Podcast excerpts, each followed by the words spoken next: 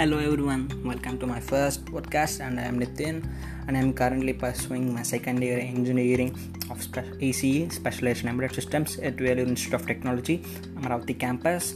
Currently I am doing this Lean Startup Management course under guidance Professor Samuel Johnson sir and I have many ideas about this course.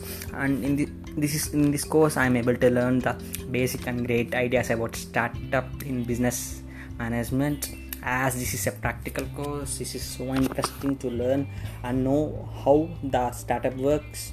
Until now we discussed about many startup which are bloomed and amazed companies. And i strongly believe that the five principles in every startup idea should be or more important to learn about startup. I'm looking forward to learn more about this course. I let you know in the coming episodes.